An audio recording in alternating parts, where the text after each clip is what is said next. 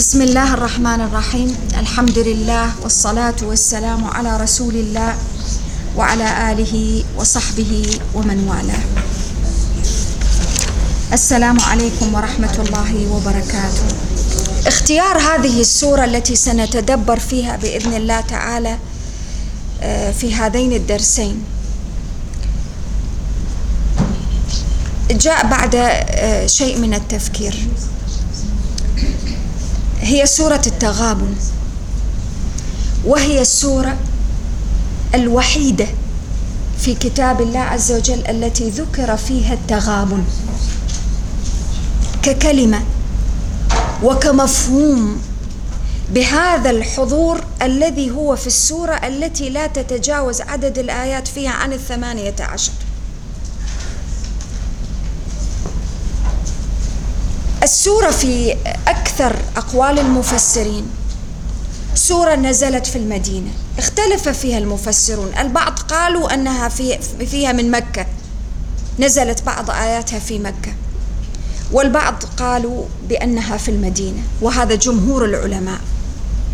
والذي أميل إليه بعد تلاوة السورة أنها على الأغلب في آياتها وأجوائها نزلت في المدينة. هذه السورة العظيمة. اللي يلفت النظر وهي في الجزء الثامن والعشرين من كتاب الله سبحانه وتعالى. في الترتيب.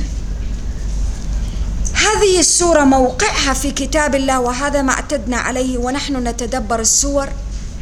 جاءت بعد سورة المنافقون. والقرآن العظيم خصص مساحة واسعة للحديث عن النفاق والمنافقين. وخصص سورة كاملة للحديث عن المنافقين والنفاق. ثم جاءت بعدها سورة التغابن. ثم جاءت بعد التغابن سورة الطلاق. مشكلة قضية اجتماعية.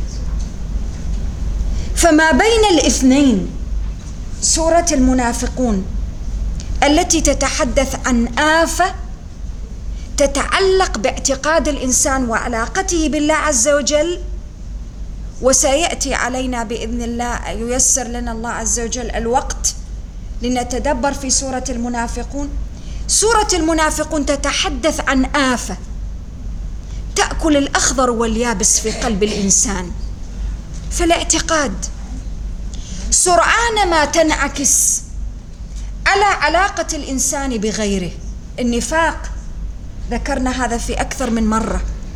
منه ما هو اعتقادي في علاقة الإنسان بالله عز وجل فهو يقابل الإيمان ويقارب الكفر. أدنى إيمان أدنى نفاق وفي كفر. وهناك من النفاق ما هو اجتماعي يتعلق بالعلاقات الاجتماعية والقرآن تطرق إليها جميعها. الشاهد الذي نريد أن نصل إليه أن هذه السورة العظيمة جاءت في النصف في الموقع بين سورة المنافقون وبين سورة الطلاق. وآخر سورة المنافقون رب عز وجل يقول فيها تدبروا معي في هذه الآيات العظيمة. وأنفقوا مما رزقناكم. من قبل أن يأتي أحدكم الموت. فيقول ربي لولا أخرتني إلى أجل قريب. فأصدق وأكن من الصالحين. امنيه غاليه عزيزة. لا يتمنى الإنسان حال خروجه من الدنيا إلى الآخرة أعظم منها. تتساقط كل الأمنيات. تطرح ارضا. كل ما يلهث وراءه في الدنيا. ينتهي. ساعة الاحتضار. بعد ما دخل في ساعة الاحتضار. كل ما كان يجري وراءه يسقط. كل ما كان يجري وراءه في الدنيا. تبقى أمنية واحدة فقط. ما هي الأمنية التي فيها متسع؟ رب عز وجل أعطانا كل هذا المتسع. قال وأنفقوا مما رزقناكم. من قبل أن يأتي ذلك اليوم إذا ما أعددت العده له هو سيأتي سيأتي. إذا ما أعددت العده له سيدخل الإنسان في سياق هؤلاء. ماذا يقولون؟ ربي لولا أخرتني إلى أجل قريب. بس شوية ما طالب كثير هو. لأجل أي شيء ذكر أعظم الأعمال فقال فأصدق. لماذا؟ لأنها أعظم الأعمال. الصدقة تفسح للإنسان في قبره. تؤنسه والصدقة ليست كما ذكرنا ونذكر دائما وسنأتي عليها أيضا في سورة التغابن. ليست صدقة فقط المال صدقة بكل شيء. والعلاقة بين الصدقة والصدق علاقة وطيدة. فأنت لا يكفي فقط أن تتصدق. تدبر القرآن يفتح آفاقا للمفاهيم العظيمة. صدقك مع الله يفتح لك أبواب الصدقة. والصدقة لا تقبل من الإنسان إلا إذا كان صادقا. في نيته في قوله في عمله فإذا تصدق بدرهم ذاك الدرهم ربي عز وجل رباه له وكبره ونماه. المسألة ليست كم؟ كيف؟ والكيف الذي يحكم منطق الصدق؟ قال وأكن من الصالحين. هذه الأمنية الوحيدة التي بقت تدبروا فيما بعدها. قال ربي عز وجل ولن يؤخر الله نفسا إذا جاء أجلها. والله خبير بما تعملون. الأجل حين يحين تحكمه الثانية وليس الدقيقة. تحكمه الثانية لأنه هو محسوب بالثانية. الأنفاس التي تدخل وتخرج محسوبة كم نفس يدخل في نفس هذا الإنسان وفي جوفه ويخرج. هذه نهايات سورة المنافقين. ثم تأتي سورة التغابن بأول آية فيها يسبح لله ما في السماوات وما في الأرض. هذا الربط بين الأول والآخر أو آخر سورة المنافقون وأول سورة التغابن ليبين أن من أعظم الأعمال التي تجعل الإنسان يحقق تلك الأمنية قبل فوات أوانها الصدقة والصلاح التسبيح. التسبيح من أعظم أنواع الذكر وكل الذكر عظيم. ولكن التسبيح الذي تقدمه سورة التغابن في أولها حيث يقول الله عز وجل يسبح لله ما في السماوات وما في الأرض. يجعل الإنسان ليس فقط إنسانا يقول سبحان الله وبحمده سبحان الله العظيم وإنما إنسان يتدبر في واقع حياته فيرى أن الكون كله مسبحا لله وها حقيقة. وإن من شيء إلا يسبح بحمده ولكن لا تفقهون تسبيحهم. فالتسبيح الذي ابتدأت به سورة التغابن العظيمة لتؤكد أعظم زاد لنا في الرحلة التي ستحدثنا عنها التغابن سورة التغابن التسبيح. فيكون الإنسان ويصبح ذلك الإنسان متناغما مع منظومة التسبيح. في الكون كله ما في السماوات وما في كل شيء يسبح له. وما عاد كما ذكرت التسبيح كلمة باللسان فقط القلب سبح قبل التفوه بها باللسان. سبح خضوعا والتسبيح ما هو تنزيه لله عز وجل. هو تعظيم هو تقديس لله سبحانه وتعالى وهذا قمة التوحيد وهذا مفهوم التوحيد. وما معنى أن أقول سبحان الله؟ أنا نزهت الله عز وجل. عن كل ما لا يليق عن الشريك عن كل شيء. فإذا لما يدخل الإنسان تدخله السورة من بدايتها في أجواء التسبيح وتضيف عليها في الآية وتقول له الملك وبدأت بالملك. الملك كله لله. الإنسان لا يملك شيئا. هذه حقيقة. إن لم يدركها الآن الآن الآن وهو في الدنيا يتنفس سيدركها متى؟ حين يفارق الدنيا وسيكون الوقت متأخر. إذا عليه أن يدركها. الإنسان لا يملك شيئا. أنا لا أملك شيئا. وكل وذكرنا هذه القضية في التدبر في أكثر من سورة. الملك الحقيقي لله. أما ما نمتلكه نحن هذا ليس ملك. هذا على سبيل التجوز نحن نقول أنا ملكت شيئا. هذا ملكي هذا لي وليس ملكا لي. ولا أملك أنا شيء. ولذلك ربي عز وجل في سور وفي آيات أخرى يقول والله أخرجكم من بطون أمهاتكم. لما أخرجنا سبحانه من بطون أمهاتنا لا نملك ولا نعلم. فما في ملكية حقيقية إلا لله قال له الملك. لماذا من أول السورة قال له الملك؟ حتى يأخذ من القلب لأن العمل الإيماني أو التصديق والتوحيد اللي تتكلم عنه السورة العظيمة سورة التغابن لا يأتي إلا حين يخرج القلب كل ما سوى الله عز وجل. يخرج كل ما سوى الله. كيف يخرج كل ما سوى الله؟ أنا لا أنا أقول لا إله إلا الله. المطلوب أن أخرج من قلبي كل أحد سوى الله عز وجل. ليس بمعنى قضايا تتعلق فقط بالحب أو لا. الشعور بأن أحدا من البشر يملك شيئا لي من دون الله. له الملك مطلق الملك في كل شيء. في الحكم في النفس في العمل في الأجل في المال في كل شيء في الولد كل شيء. نحن لا نملك. وإنما الذي يملك هو الله. ثم قال سبحانه في نفس الآية قال وله الحمد. وله الحمد. الحمد على ملكه. الحمد على أنه هو المالك لكل شيء. لماذا؟ لأنه لما أنا أؤمن بالله عز وجل أنا لا أؤمن به فقط. أنا أؤمن بصفاته أنا أؤمن بعدله أنا أؤمن بحكمته. أنا أؤمن بمحبته بوده لخلقه وهو غني عنهم. له الحمد. أن الذي يملك حياتي وأمري وأولادي وكل شيء في نفسي كل شيء في وفي آخرتي ليس احدا سوى الله عز وجل. له الملك. وله الحمد على أن له الملك. وإحنا شايفين لما الناس تملك على سبيل التجوز شيئا ماذا قد يفعل فيها الملك؟ يغيرها طبيعة البشر. ينسى بسرعة يغفل بسرعة.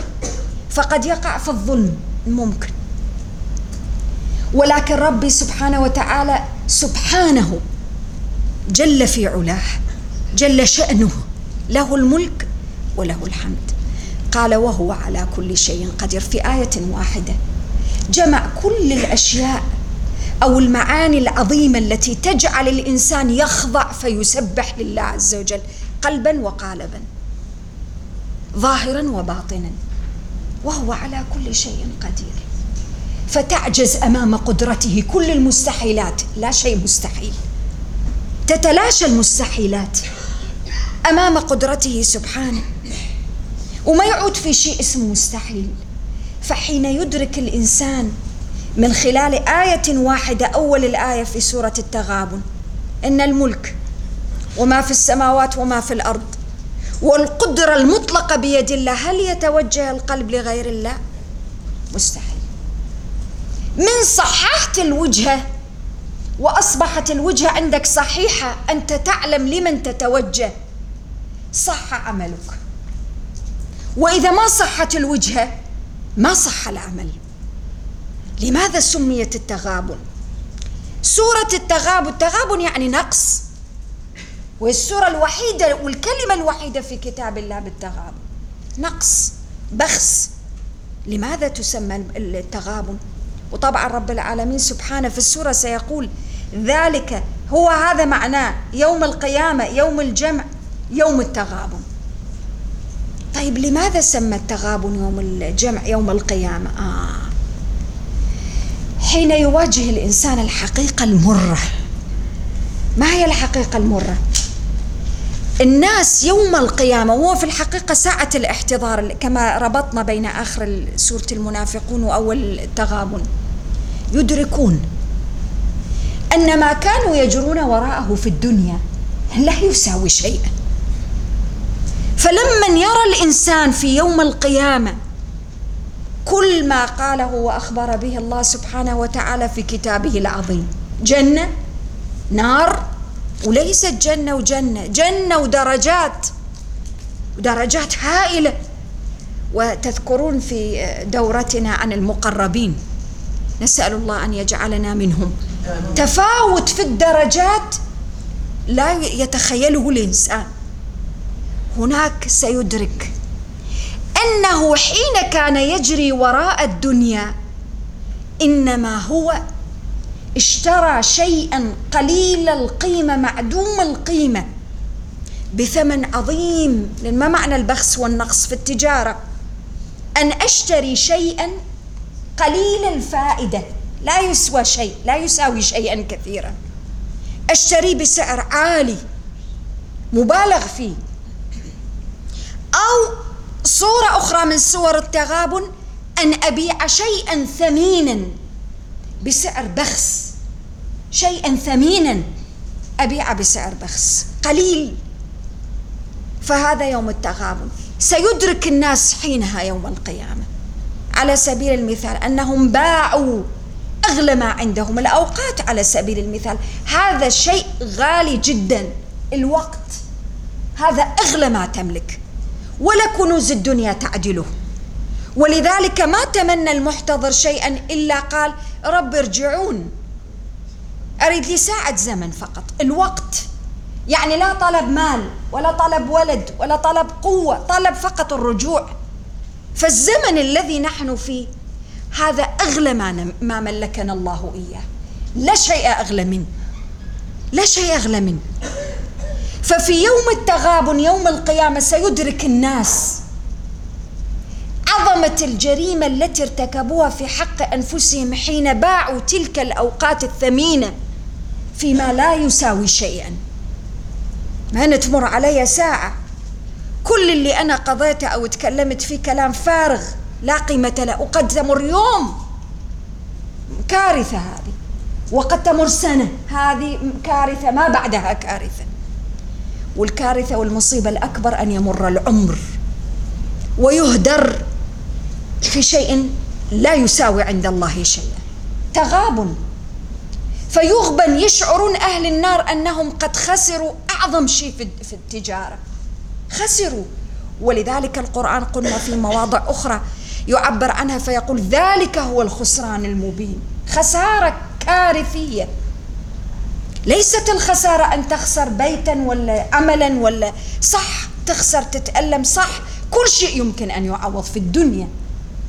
الشيء الذي لا يعوض عمرك زمنك ساعات اليوم والليلة هذه لا تعوض ابدا لن تعوض. الساعة التي تذهب لا تعوض. كيف تستغلها؟ كيف تعمل بها؟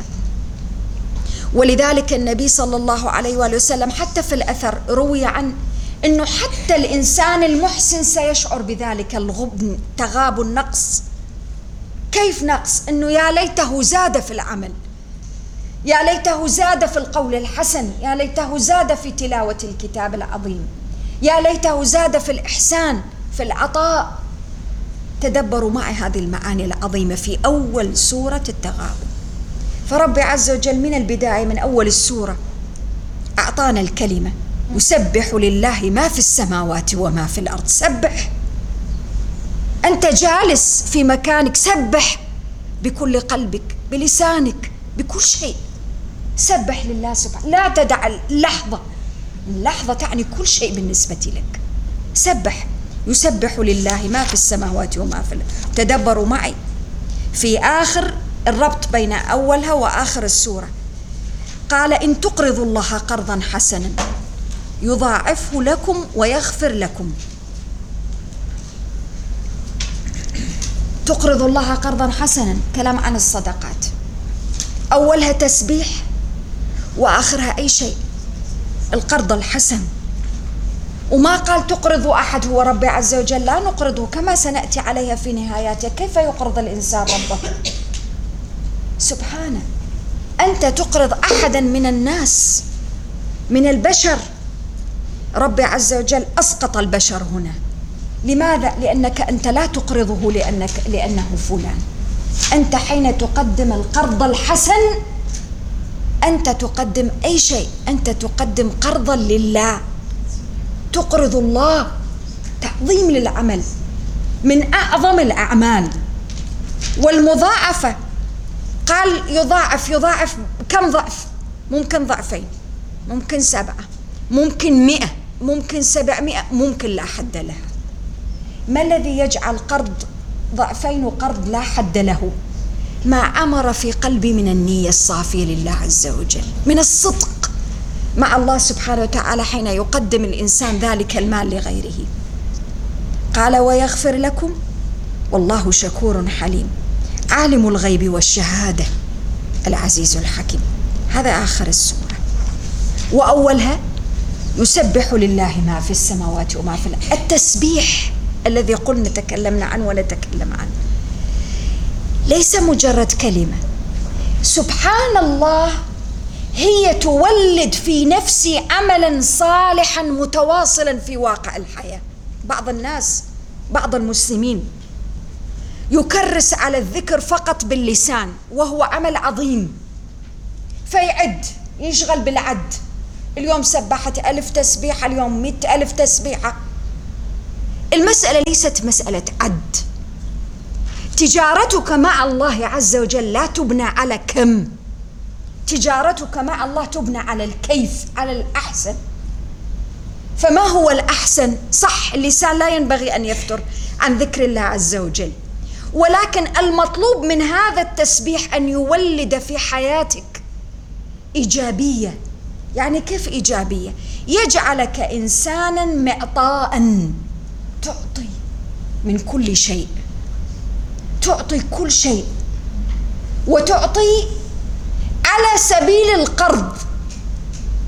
تعطي على سبيل القرض. يعني إيش تعطي على سبيل القرض؟ ولذلك هو سبحانه تدبروا في الترابط. قال تقرض الله لأنك إذا أنت شعرت فعلا أنك أقرضت الله ما أقرضت أحد من البشر. لن تنتظر من ذلك البشر المقابل. أليس كذلك؟ من الذي سيرد عليك قرضك؟ الله سبحانه وتعالى.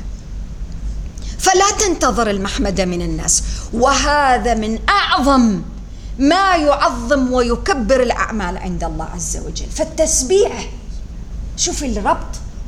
عبادة التسبيح اللي هي كلمة خفيفة على اللسان. سبحان الله والحمد لله كلمتان خفيفتان على اللسان. لماذا هما حبيبتان إلى الرحمن؟ لماذا تثقل بهما الموازين؟ لأنهما يولدان في القلب تنزيه لله سبحانه وتعالى. أنا من أقول سبحان الله نزهت الله عن أي شيء. أن كل أعمالي التي أقوم بها ما عاد فيها أحد سوى الله سبحانه وتعالى. أعطيت منعت أخذت تصدقت فعلت كتبت قرأت شربت كل ما أفعله. خطوت خطوات كل ما أفعله. نزهت العمل عن أن يكون فيه أحد للعمل إلا الله سبحانه وتعالى. وجهت وجهي فيها لله سبحانه. فالوجهة صحت فإذا صحت الوجهة صح العمل. ولماذا كل هذا التسبيح والتنزيل تدبروا كيف يبني القرآن في القلب العمل. قال هو الذي خلقكم. هو اللي خلق. كيف ما أسبح سبحانه؟ إحنا في حياتنا اليوم اليومية. ولا يشكر الله من لا يشكر الناس. إذا أحد أعطاك كأسا من الماء شكرت وكنت ممنون من عنده. وما تعرف كيف تودي. وأحيانا نقولها باللسان والله ما أعرف كيف أودي جمايلك. أليس كذلك؟ وهذا عمل جيد أن الإنسان يشكر الناس. ولكن وأنت تشكر الناس لابد أن يبقى القلب عامرا بشكر الله سبحانه وتعالى حامدا لأنعمه. فلا تشغله النعمة. ومن سخر الله له من البشر لكي يعطيه أو يوصل إليه تلك النعمة عن المنعم سبحانه فيخضع قلبه له. شكرا وتسبيحا. خلقكم أوجدكم من, لا شيء. ما كنتم شيء. أعطاكم ملككم كل شيء. فما الذي يستحقه منك سبحانه؟ وهو الغني عنك سوى التسبيح. ثم قال فمنكم كافر حتى يعظم الكفر. هنا بعد كل هذا الناس ليسوا سواء. فمنكم كافر والعياذ بالله ومنكم مؤمن. والنتيجة أنت لا تنشغل بالكافر وهذا كافر وهذا لا. والله بما تعملون بصير. وتدبروا في اختيار حتى الصفات هنا. قال والله بما تعملون بصير. أعمالك الله يبصرها. فلا تذهب نفسك حسرات. وراء الناس أو تقدير الناس أو عدم تقديرهم. أعمالك الله يبصرها. تدبروا معي في هذا هذا النوع من الإيمان الذي يغرسه القرآن في قلب الإنسان ليصل به إلى الإخلاص والصدق مع الله عز وجل. نحن كثير من الأحيان حتى في صنعنا للمعروف جعلنا المعروف للأسف تشوبه الشوائب. ففلان لا نقدم له معروفا لأنه لا يستحق أو ما يشكر أو ما يعرف يقدر اللي يحسن إليه. أنت أسقطت بذلك عملك دون أن تشعر. كيف أسقط عملك؟ لو عملت لله. لما سألت فلان صح تفرح بالتقدير لا بأس. ولكن لا تجعل ذلك يشغلك عن العمل فالله بما تعملون بصير. وتمشي معي الآيات. تركز التوحيد. هي مقصد سورة التغابن. التجهيز والاستعداد ليوم التغابن. هذا اليوم الذي لا مفر منه. سيأتي سيأتي. أردنا أم لم نرد؟ سيأتي هذا اليوم. كيف تستعد له؟ قال خلق السماوات والأرض بالحق. وصوركم فأحسن صوركم وإليه المصير. آيات تهز الفطرة والوجدان والعقل. لأن كل شيء رب العالمين يذكره في هذه الآيات العظيمة. ما في أحد من البشر حتى فكر أن يدعيه. في أحد حتى فرعون. قال في يوم من الأيام خلق السماوات والأرض. لا. أكبر العتاة والطغاة. في أحد قال في يوم من الأيام خلق السماوات والأرض. مجرد ادعاء بس كذبة. ولو حتى كذبة أبريل. لأنه ما في شيء اسمه كذبة أبريل. حتى هذه عجزوا عنها. لأنه يعرف الناس ستضحك عليه كيف يدعي خلق السماوات والأرض. سبحانه جل في علاه. خلق السماوات والأرض بالحق.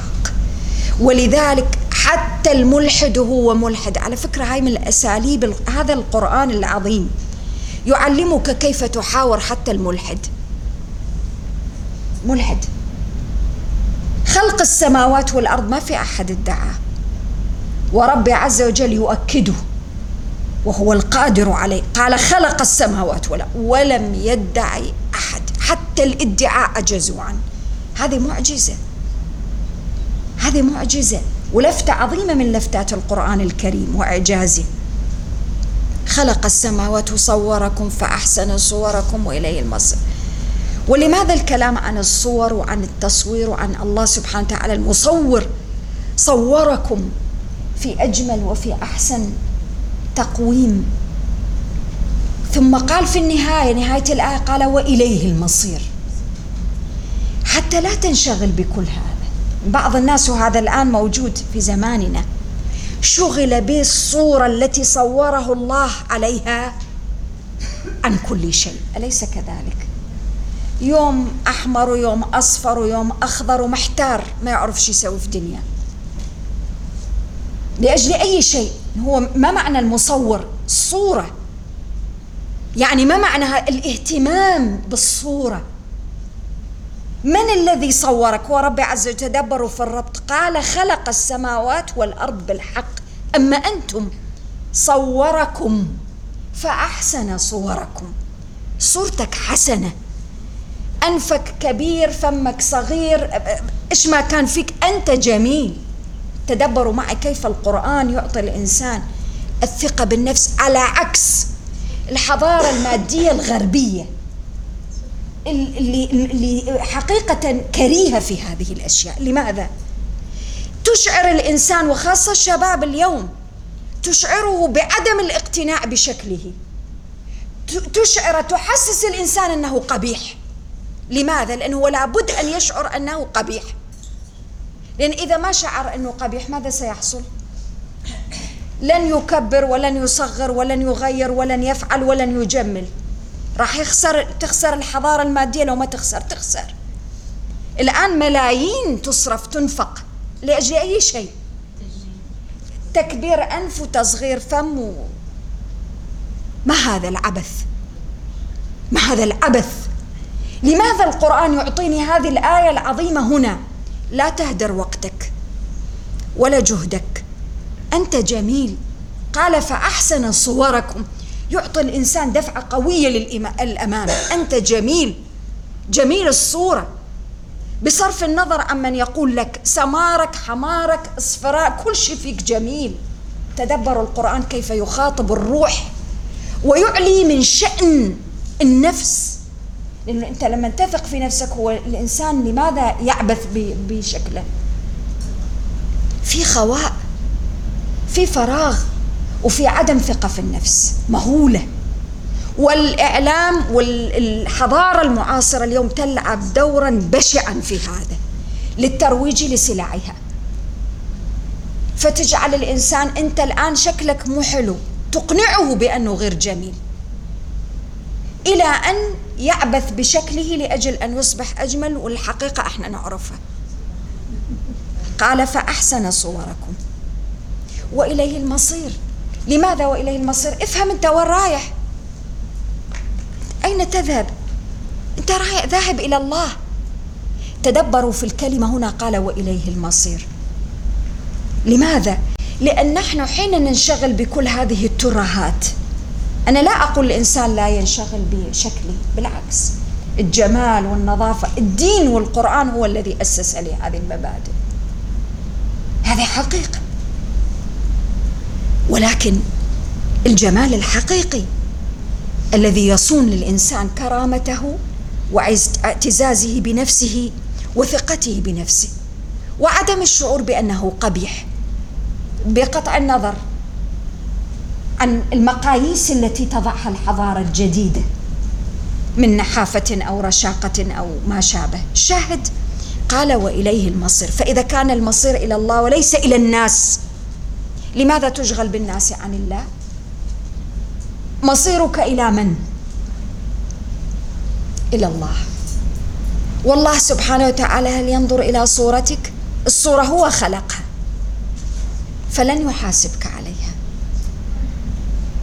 ولكن سيحاسبك على كل ما أنت وظفت في حياتك لأجل أن تصير إليه لأنك صائر إليه وكلنا صائر إليه.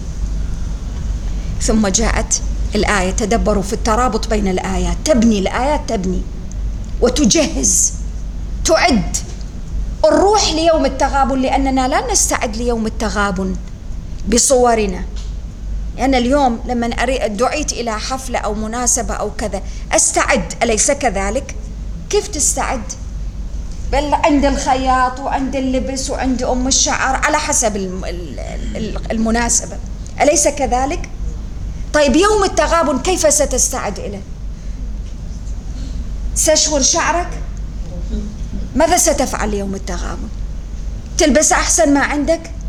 ما عندك شيء تلبسه إذا ماذا تفعل؟ العمل والإيمان اللي السورة مهدت له التسبيح والتوحيد هذا الاستعداد إليه شوفوا الفارق العظيم بين الاستعداد للقاءات الناس اللي ماخذة حياتنا. ماخذة حياتنا. وبين الاستعداد لملاقاة رب البشر. فارق شاسع له المثل الأعلى. استعدادك للقاء الناس مهما علت منزلتهم. يأخذ من نفسك. يأخذ من روحك. يأخذ من وقتك من جهدك. ومرات كثيرة إذا كان الضمير فعلا يقظ والنفس مستيقظة؟ بعد ما تخلص المناسبة أو في أثناء المناسبة تقول والله يمكن ما يسوى علي اللي سويته. ها حقيقة. إذا القلب يقظ والروح لا زالت ستدرك أن كل هذا الجهد أو السعي ما كان يحتاج كل هذا. ونحن ابتلينا في هذا العصر بداء مرض اسمه التكلف. في كل شيء. ومن شدة التكلف فقدت الأشياء جمالها في حياتنا. ما عاد في بساطة في حياتنا. لا في ضيافتنا ولا حتى ضيافتنا. ما عاد في بساطة. صار في تكلف ففقدت الجمال. لماذا؟ لأن هذه الأشياء تأخذ من من استعداداتي أنا ليوم التغابن. فأنت حين تستعد لأي مناسبة تحسن من شكلك ومظهرك ولكن لله المثل الأعلى. تريد أن تستعد ليوم التغابن. حسن من قلبك وسريرتك. تدبروا كيف يحسن القرآن. قال يعلم ما في السماوات والأرض ويعلم ما تسرون وما تعلنون. والله عليم بذات الصدور. كيف تستعد ليوم التغابن؟ ما الذي ستحسنه لأجل يوم التغابن؟ ماذا ستحسن سرك وذات صدرك؟ لأنك هي التي ستلقى الله بها. لن تلقى الله. لا بلباس ولا بماركة ولا بأي شيء. ستلقى الله بسرك الذي هو مطلع عليه. ولتدبروا القرآن كيف يبني. القرآن يبني. كيف يؤدبنا القرآن؟ كيف يربينا القرآن؟ يعلم ما في السماوات والأرض. ويعلم ما تسرون وما تعلنون وبدأ بالسر قبل العلانية سبحانه طهر سرك. طب كيف طهر سري؟ لأن آه، بعض العلماء ابن القيم أظن سئل أيهما أولى؟ البخور والعطر ولا التنظيف قبل؟ طبعا في العبادات والأعمال هو ده يتكلم مو يتكلم عن. لكن يصلها بالماديات. قال لا إذا كان المكان المحل متسخ فالنظافة أولى. ثم بعدها يأتي البخور مو يأتي البخور على شيء غير نظيف. الشاهد أين؟ طهر سرك أولا. كيف طهر سري؟ أول تطهير للسر بالتوحيد. أعظم ما يطهر السر هو التوحيد. وبالتالي طهر سرك عن كل ما سوى الله عز وجل. خليها قناعة في ذاتك في قلبك في نفسك. لا أحد يملك شيئا لك إلا الله. ولذلك على فكرة كلمة آه، بلال رضي الله عنه حين كان يصر يقول قل هو الله أحد أحد أحد. هي مو كلمة فقط هكذا. لا. هي قمة التوحيد. أن يكون الله سبحانه واحد أحد في حياتك وقلبك. فلا تتوجه بعمل إلا إليه. تخلص العمل إليه. أعمال القلوب التي هي الاستعانة والاستغاثة والمحبة والرجاء والتوكل كلها كلها أعمال عظيمة كثيرة. لا تتوجه إلا لله سبحانه وتعالى. يعلم ما تسرون وما تعلنون. قال والله عليم بذات الصدور. فإذا كان الله سبحانه وتعالى مطلع على ذات صدرك ما بداخله كيف سيكون تجهيزك لذلك الصدر؟ شوف كم آية أربع آيات من سورة التغابن. الجزء الأول من سورة التغابن كل الجزء على بناء التوحيد في النفس بناء قويا. لماذا؟ لأننا لا نستعد ليوم التغابن بشيء أفضل من قلب سليم. إلا من أتى الله بقلب سليم. يوم لا ينفع مال ولا بنون. لا المال ينفع ولا البنون زادوا ولا نقصوا ينفعون ولذلك الإنسان لو يتدبر في حياته حياته هو أول من يحثون التراب عليه من؟ الأغراب ولا الأبناء؟ أبناء.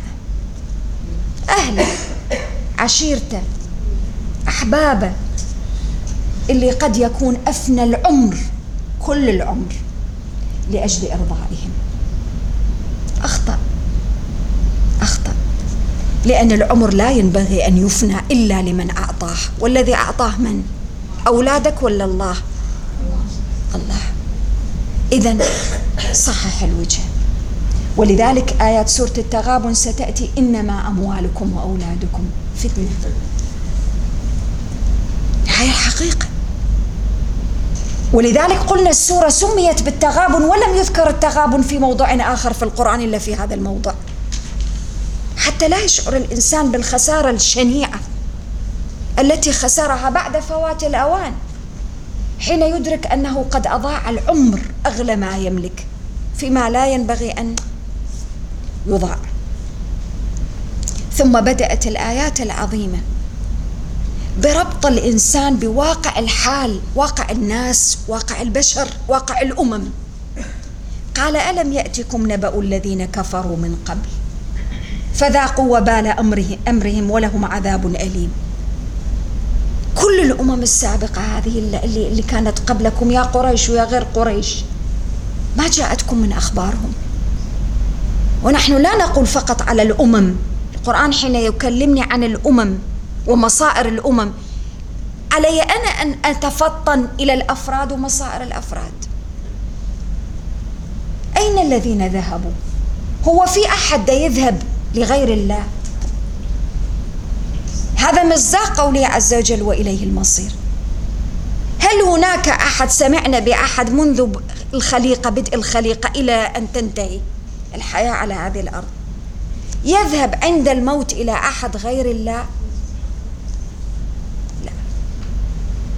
ولذلك ربي عز وجل قال ألم يأتكم نبأ الذين كفروا من قبل؟ حتى يبين بشاعة الكفر.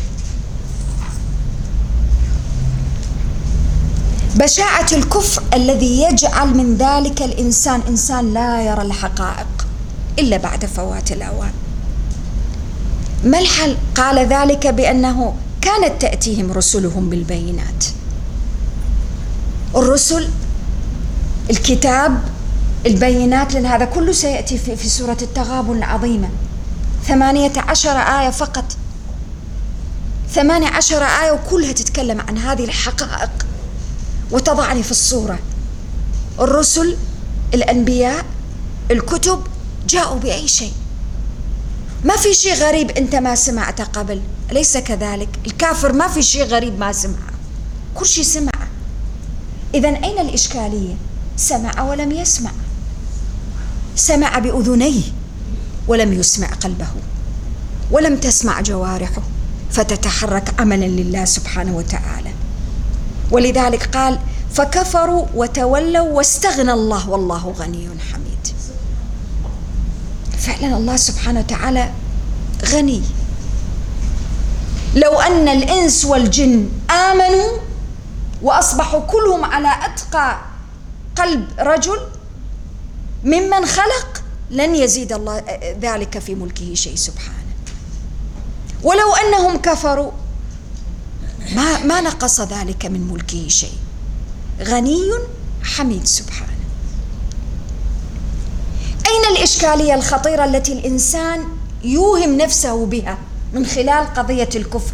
وهذه الايات هي التي جعلت بعض المفسرين يقول أن هذه الآية السورة فيها آيات مكية والحقيقة أن الأجواء مدنية ولكن هي الكلام صح عن الذين كفروا حاضر في السور المدنية. زعم الذين كفروا أن لن يبعثوا.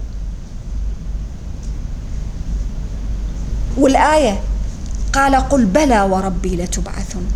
سبحانه. ثم لتنبؤن بما عملتم. وذلك على الله يسير. قسم من الله سبحانه وتعالى. طيب الإنسان قد يقول في بعض الأحيان إشكالية الإيمان بالبعث ربما الآن غير موجودة بين المسلمين. كل المسلمين تقريبا أو الغالبية العظمى من المسلمين يؤمنون بالبعث. أليس كذلك؟ ولكن الإشكالية اللي تضعها أمامي الآن هذه السورة العظيمة سورة التغابن أن الإيمان بالبعث هو ليس فقط مجرد التصديق بالقلب. تصديق بالقلب هذا جزء من الإيمان. وكان كفار قريش لا يملكونه حتى هذه لا يملكونها.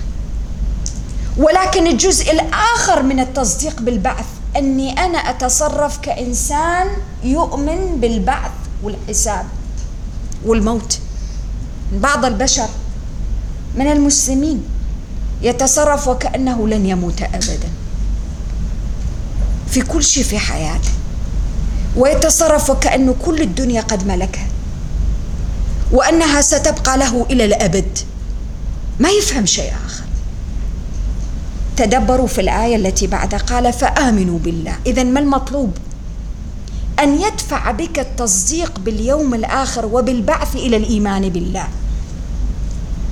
فقط ورسوله فقط والقرآن والنور الذي أنزلنا والله بما تعملون خبير. إذا هو العمل.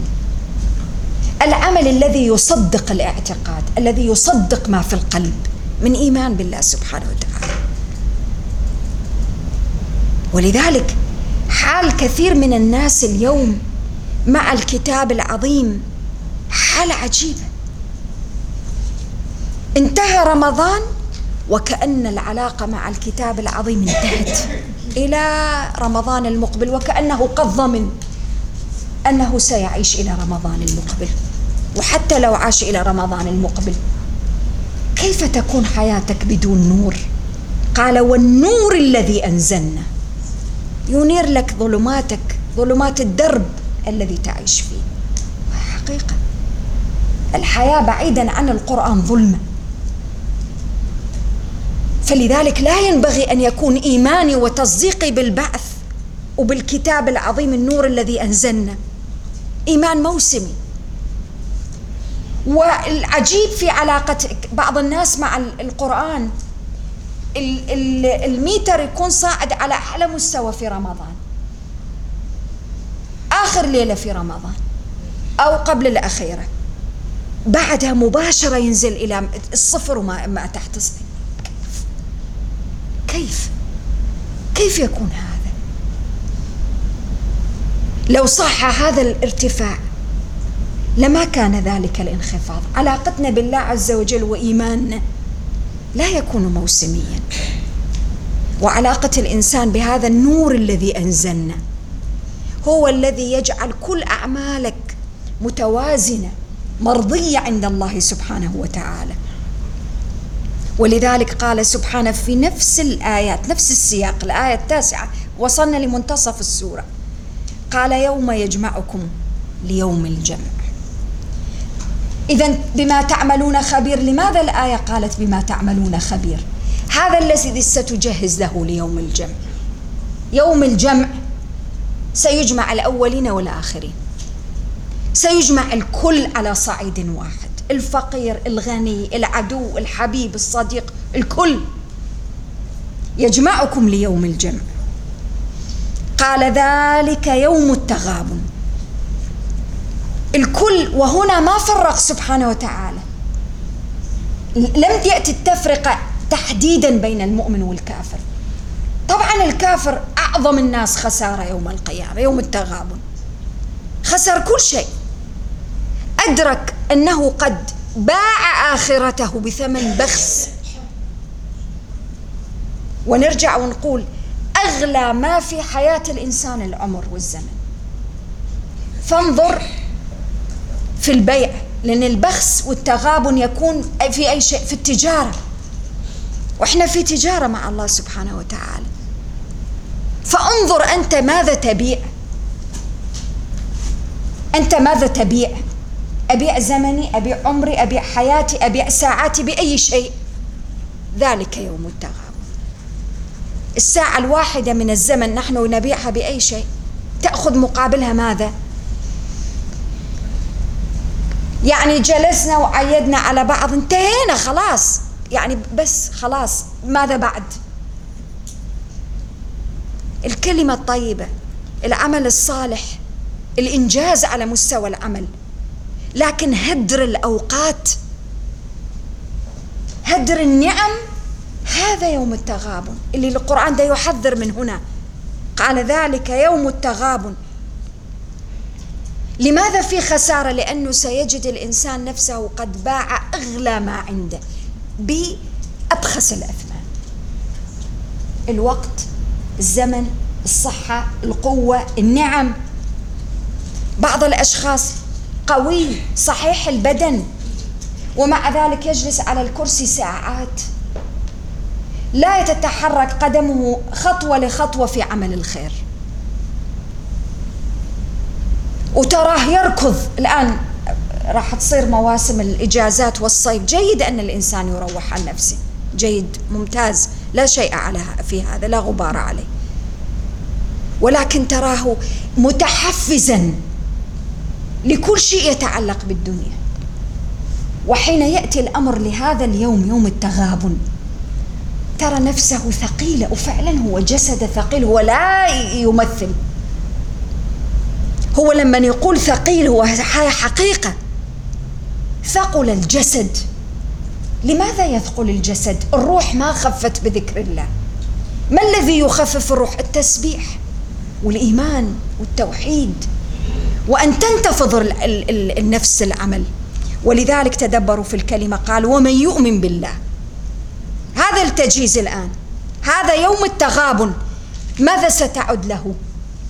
قال يؤمن بالله ويعمل صالحا. اذا إيمان وعمل إيمان وعمل.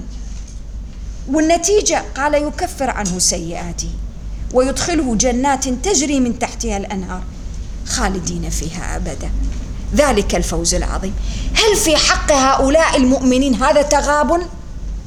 ربح البيع ربح البيع. بيع. وذكرنا في لقاء سابق قلنا عن أحد التابعين لما سئل قيل له يا فلان كل شيء وتنفق كل شيء وتنفق ما تركت شيء.